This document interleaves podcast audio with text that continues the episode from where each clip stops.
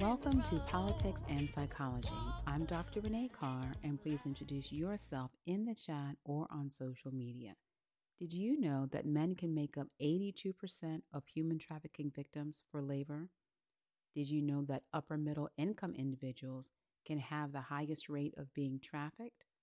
Many people are at risk for human trafficking simply because they believe that it will not happen to them.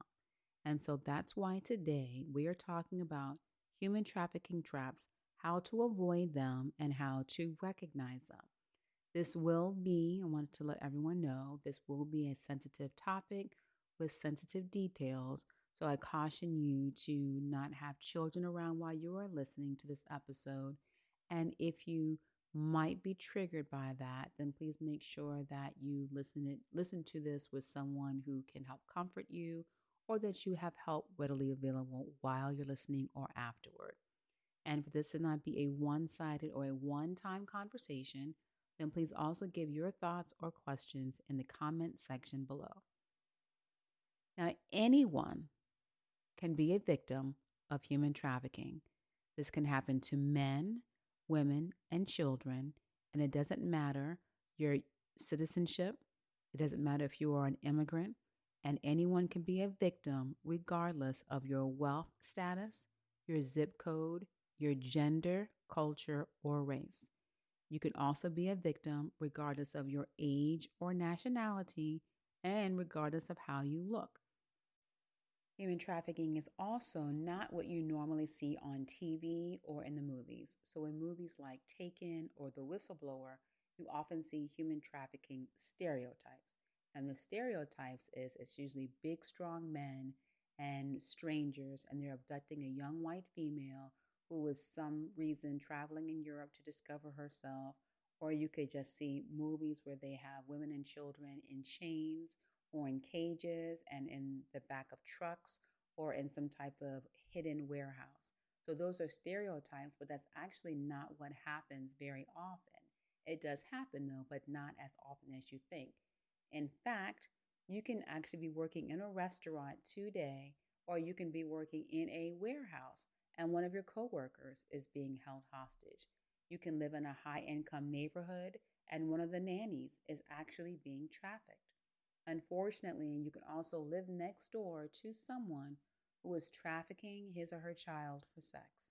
So please, everyone, understand that one of the reasons why human trafficking happens so easily and so often is because the TV, news, and movie stereotypes usually ignore the facts of how human trafficking actually happens and in the United States and definitely in your state, your zip code, and very possibly your neighborhood.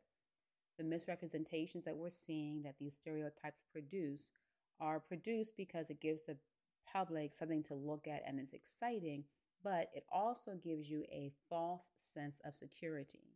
And so, to fight against that, today I'm sharing the truth about human trafficking so you can avoid being trafficked. First, I will share the six main types of human trafficking so you will know what to look out for. And then I will share ways to avoid human trafficking traps such as abduction and being recruited. Now, I do want to give transparency and let you know that I am a national on the national board of directors for a human trafficking organization and this is an issue that I do care deeply about. So just in case you want to know a little bit of my background, but it is important because everyone needs to know that it's not just a them or another country. It's actually someone who you may possibly know who is indeed a victim of human trafficking and I don't want you to also become a victim. So let's go over the truths. So, the truth, the true definition of human trafficking is the recruitment, transportation, transfer, harboring, or receipt of one or more individuals or one or more groups of people through force, fraud, or deception and the primary goal is to exploit these individuals for profit. And the true face of human trafficking is anyone. So remember, human trafficking happens to men, women, and children in every country, regardless of citizenship status, and regardless of education level, wealth, or economic status. It's regardless of sexuality, gender, culture, or race, and regardless of your background. So remember, you don't have to be pretty or handsome to be abducted, and you don't have to be healthy or young.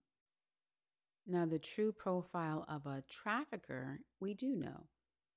Often, the trafficker is a family member, including parents and spouses, friends, and romantic partners.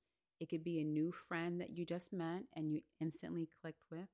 It could be your drug dealer. It can also be an influential or a trusted person in your community or someone that you have seen often in your community.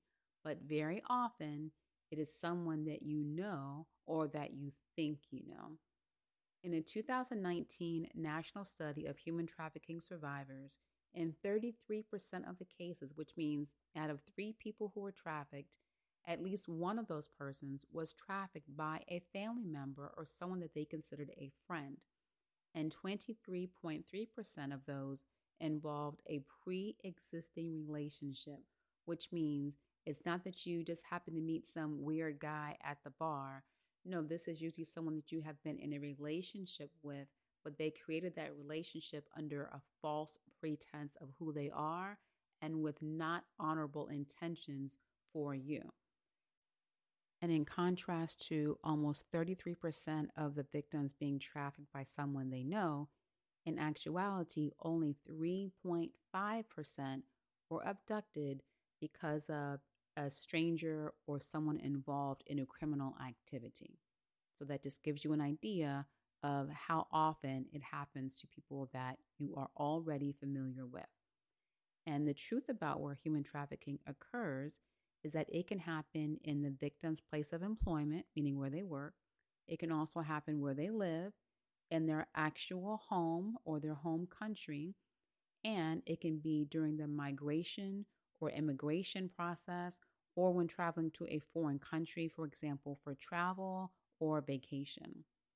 It can happen in highly visible areas. So, for example, in the United States, we have the U.S. Capitol building, which is located in Washington, D.C., and that's just five miles away from this place called the Kiddie Track. So, again, five miles away from the Capitol building, the Kiddie Track is a known place of where female children are being trafficked. So, it's not some secret place, it's not some foreign country, it's in every zip code for sure, and definitely in every country, but it might also be in your direct community and in your direct neighborhood. Now, there are six main types of human trafficking. The first one is forced marriage. This is very common and happens in over 50% of the worldwide cases of human trafficking. Now, forced marriages are very different from an arranged marriage. In an arranged marriage, both of the individuals are at least aware of the practice of arranged marriages, and there is a possibility of an arranged marriage. So they know that these are possibilities. And they might even have been involved in the process of selecting the arranged marriage partner, or if they weren't, they at least had the chance to give their informed consent. Now, this is different and opposite from a forced marriage, because in a forced marriage, at least one person, maybe both, but at least one person is forced into the marriage, and the forced person did not agree or consent to be married, nor did they expect this to happen to them. And then, once married, this spouse is considered property and not a true spouse who has rights inside the home. The forced spouse might be abused and exploited by the spouse that they married to and also by the families to whom they were sold. So, again, this is very different from an arranged marriage. And also, in a forced marriage, the person might also be exploited inside their home and forced to suffer inhumane conditions, as including labor, so being um, subjected to hard labor inside the home or outside of the home.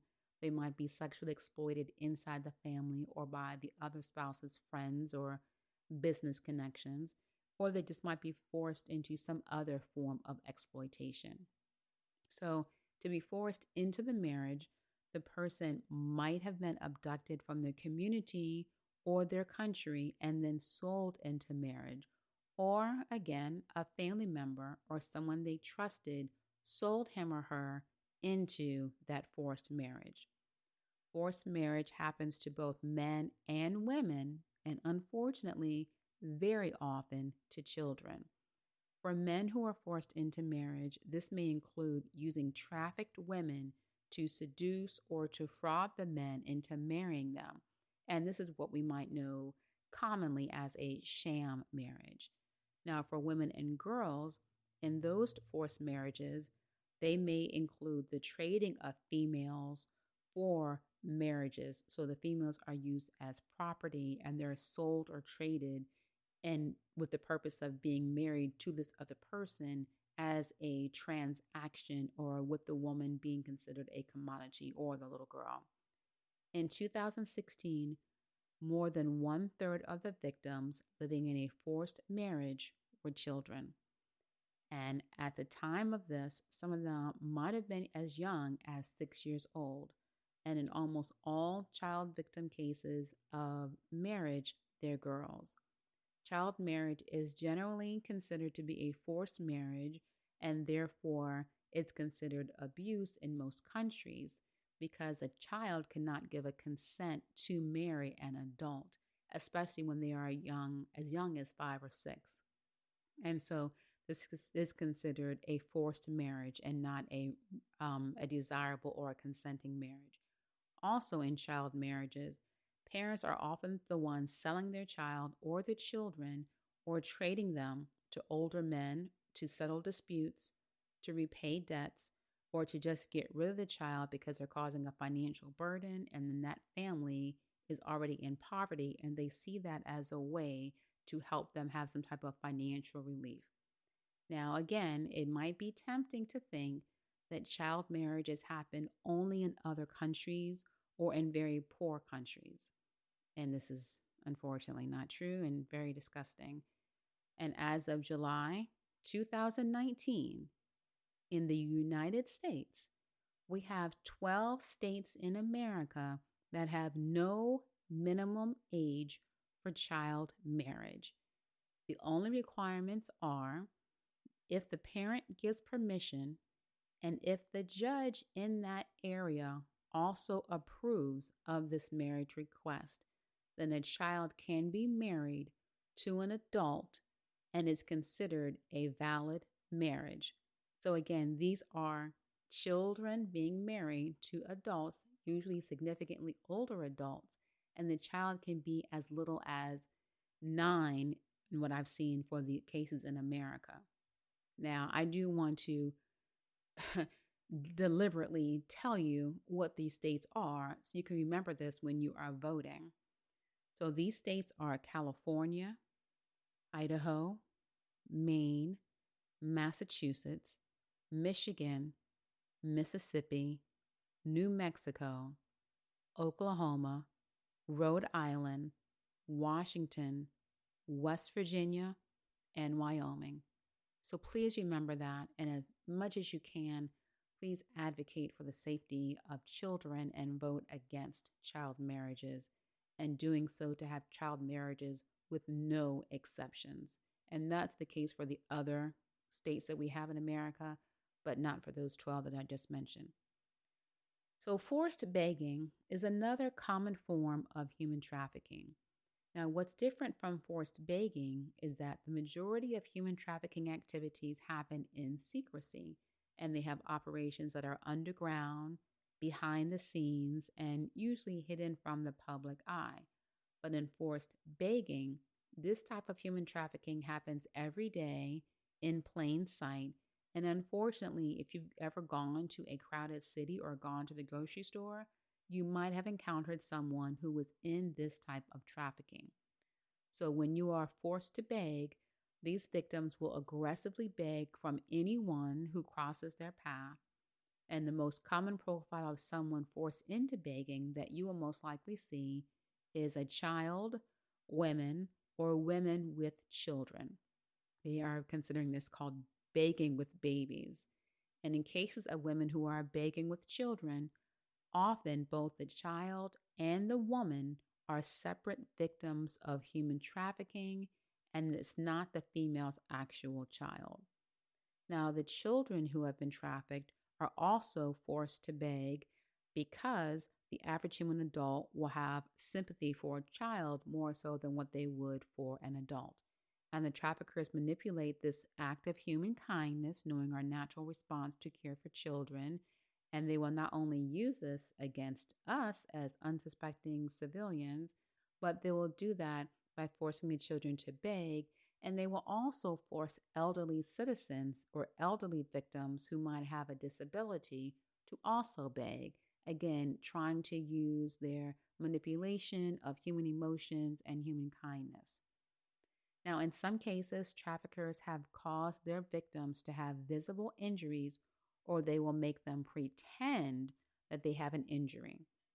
They might even poke out the eyes or amputate a limb so that they can help the victim appear more vulnerable and therefore increase their likelihood of not only having donations from us, but also having higher donation dollars. And again, remember, this also happens in the United States. And human trafficking is not just limited to poor countries or poor communities. So just think um, the last time you went to the grocery store or you might have gone to the mall.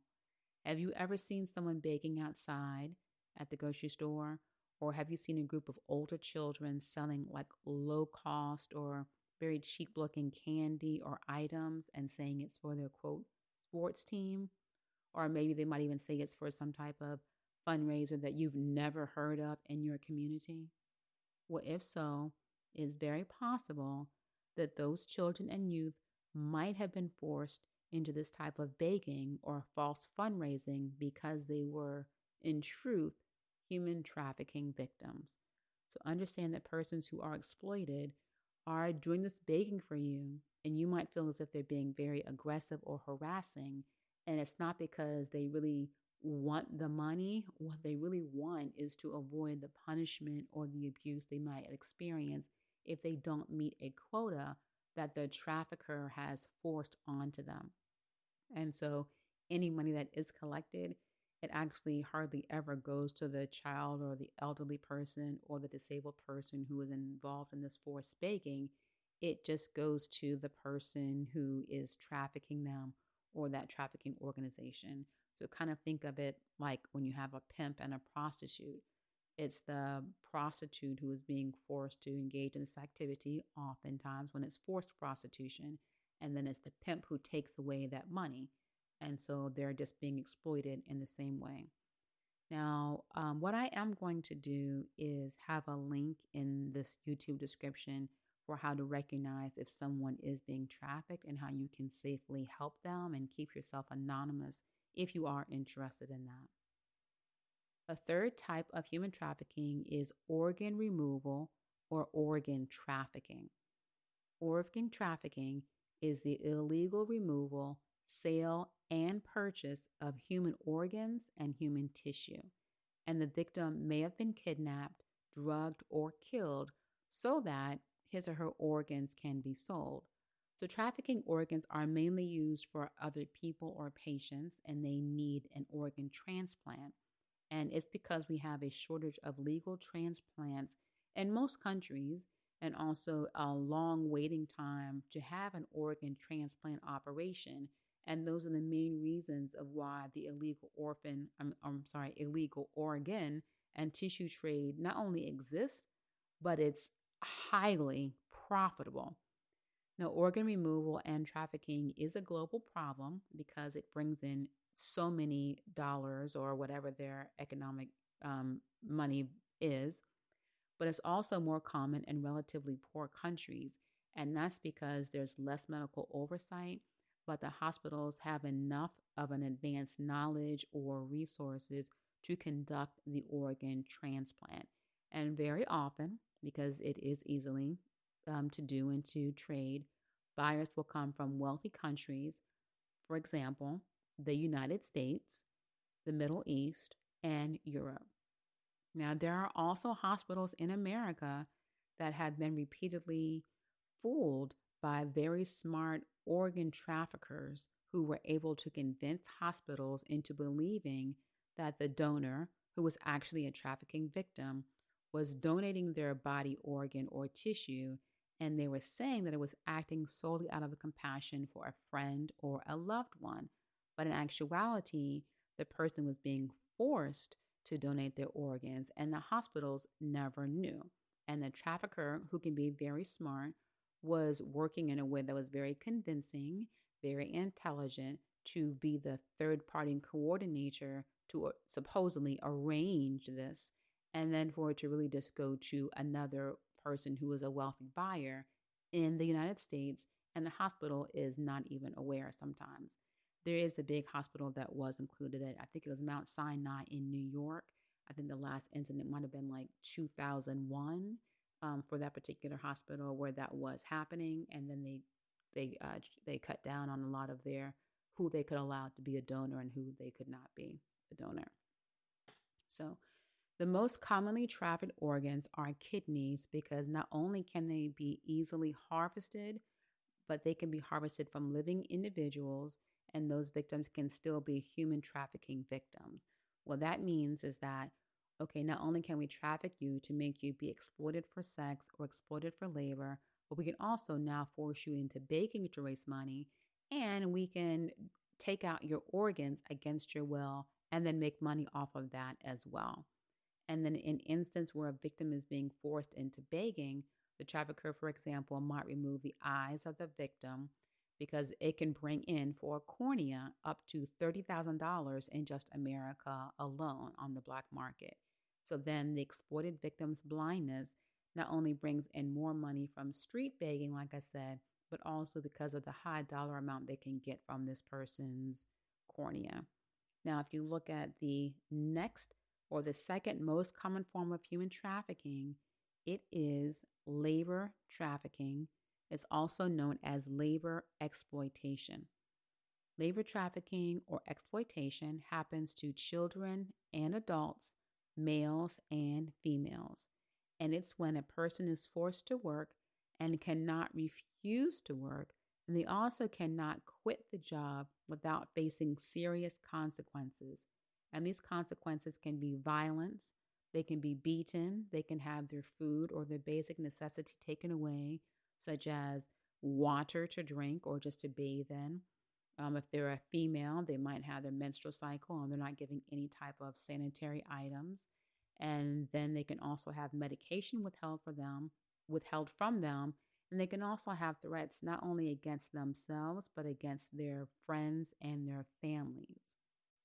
The four most common industries for labor trafficking are industries where the hard labor or long hours can not only be easily forced, but also easily overlooked. And so those four common industries are agriculture, construction, manufacturing, landscaping, and other labor intensive um, sectors as well. Now, for construction, manufacturing, agriculture, and fishing, men make up the highest percentage of labor trafficking victims, and this ranges from 62 to 88% of victims in these industries. And female victims make up the highest percentage of labor trafficking victims in the industries of domestic work, hotel and accommodations, and food services. And these industries, women are in forced labor, make up between 61 and 92% of the human trafficking victims. Now, in manufacturing, there is an equal or a fairly equal proportion of male and female victims for labor trafficking. So, in your workplace or in your daily life, many times what may look like a day laborer or a temporary employee or an employee who was only there for a very short time and they just really kept themselves and might have been very quiet, that might have actually been a person who is or was a labor trafficking victim. In 2021 alone, labor trafficking was found to have produced over $150 billion around the world. This lets us know that labor trafficking does not happen in tiny factories or in small villages or poor countries. Indeed, labor trafficking often happens in big corporations and in wealthy countries, including, again, America. And one reason why the person working next to you or that you see in your building or your favorite store doesn't report that they are being trafficked is because of the fear and psychological control that they are being under or forced to endure. They also may believe that they are not free to quit their job because they could be harmed, they could lose their citizenship status, they could have fear that they could be left with nothing and now they're in a foreign country or in a foreign area, or they can fear the death or the harm of themselves or a loved one. And many times, victims of labor exploitation, they originally agreed to the job because they were lied and they were told that this job was one thing and it ended up being someone else or something else. So, usually, what happens is someone promised them a better life or a bigger opportunity and a good salary.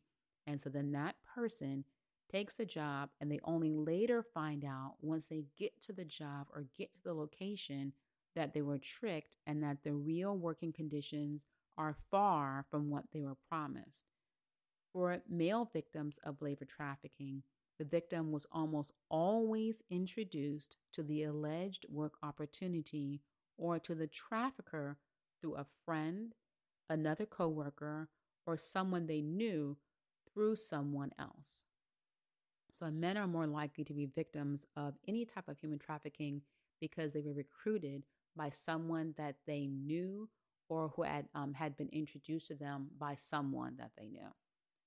A common example of individuals trafficked to work in the United States is they have a visa sponsor or an employer, and then the sponsor or employer lies to them about this great opportunity to come in to the United States or to work in the United States. Then the unsuspecting victim is in the United States or they take the job, but then when they get there, the trafficker refuses to comply with the agreed upon wages and living conditions.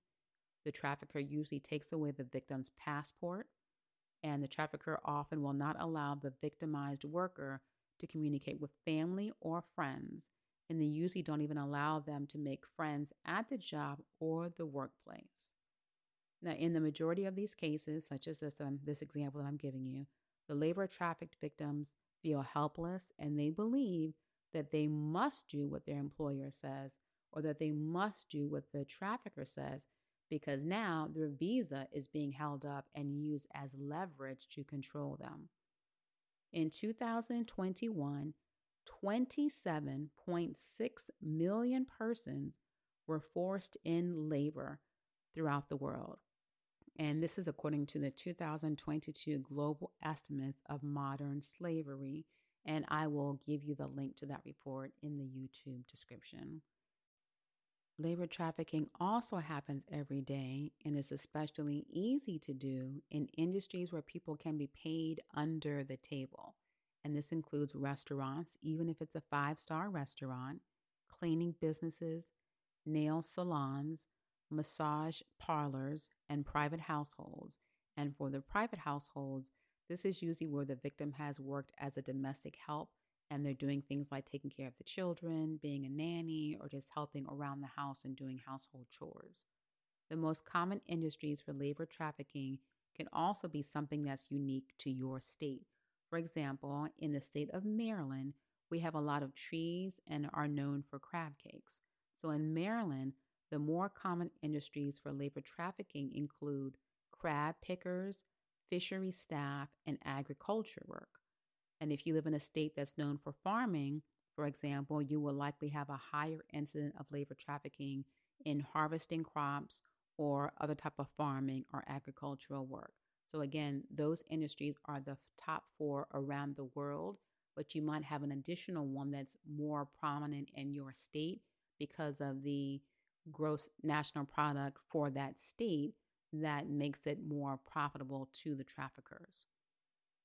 Sex trafficking is another form of the most common human trafficking types. And this is actually the most common form of human trafficking in the world. Some people experience sex trafficking within their own country of birth and even within their own communities. In the United States and with United States or American born citizens, sex trafficking is most likely happening in community establishments such as strip clubs or um, illegal or illicit massage parlors, and in nightclubs, dance clubs, or in dancing bar clubs that also have bars.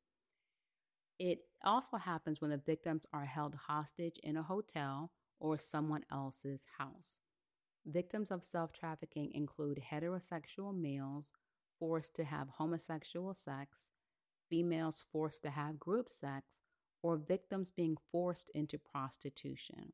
And when it comes to gender, females are more likely to be trafficked into prostitution, whereas males are more likely to be trafficked for pornography and private sexual services.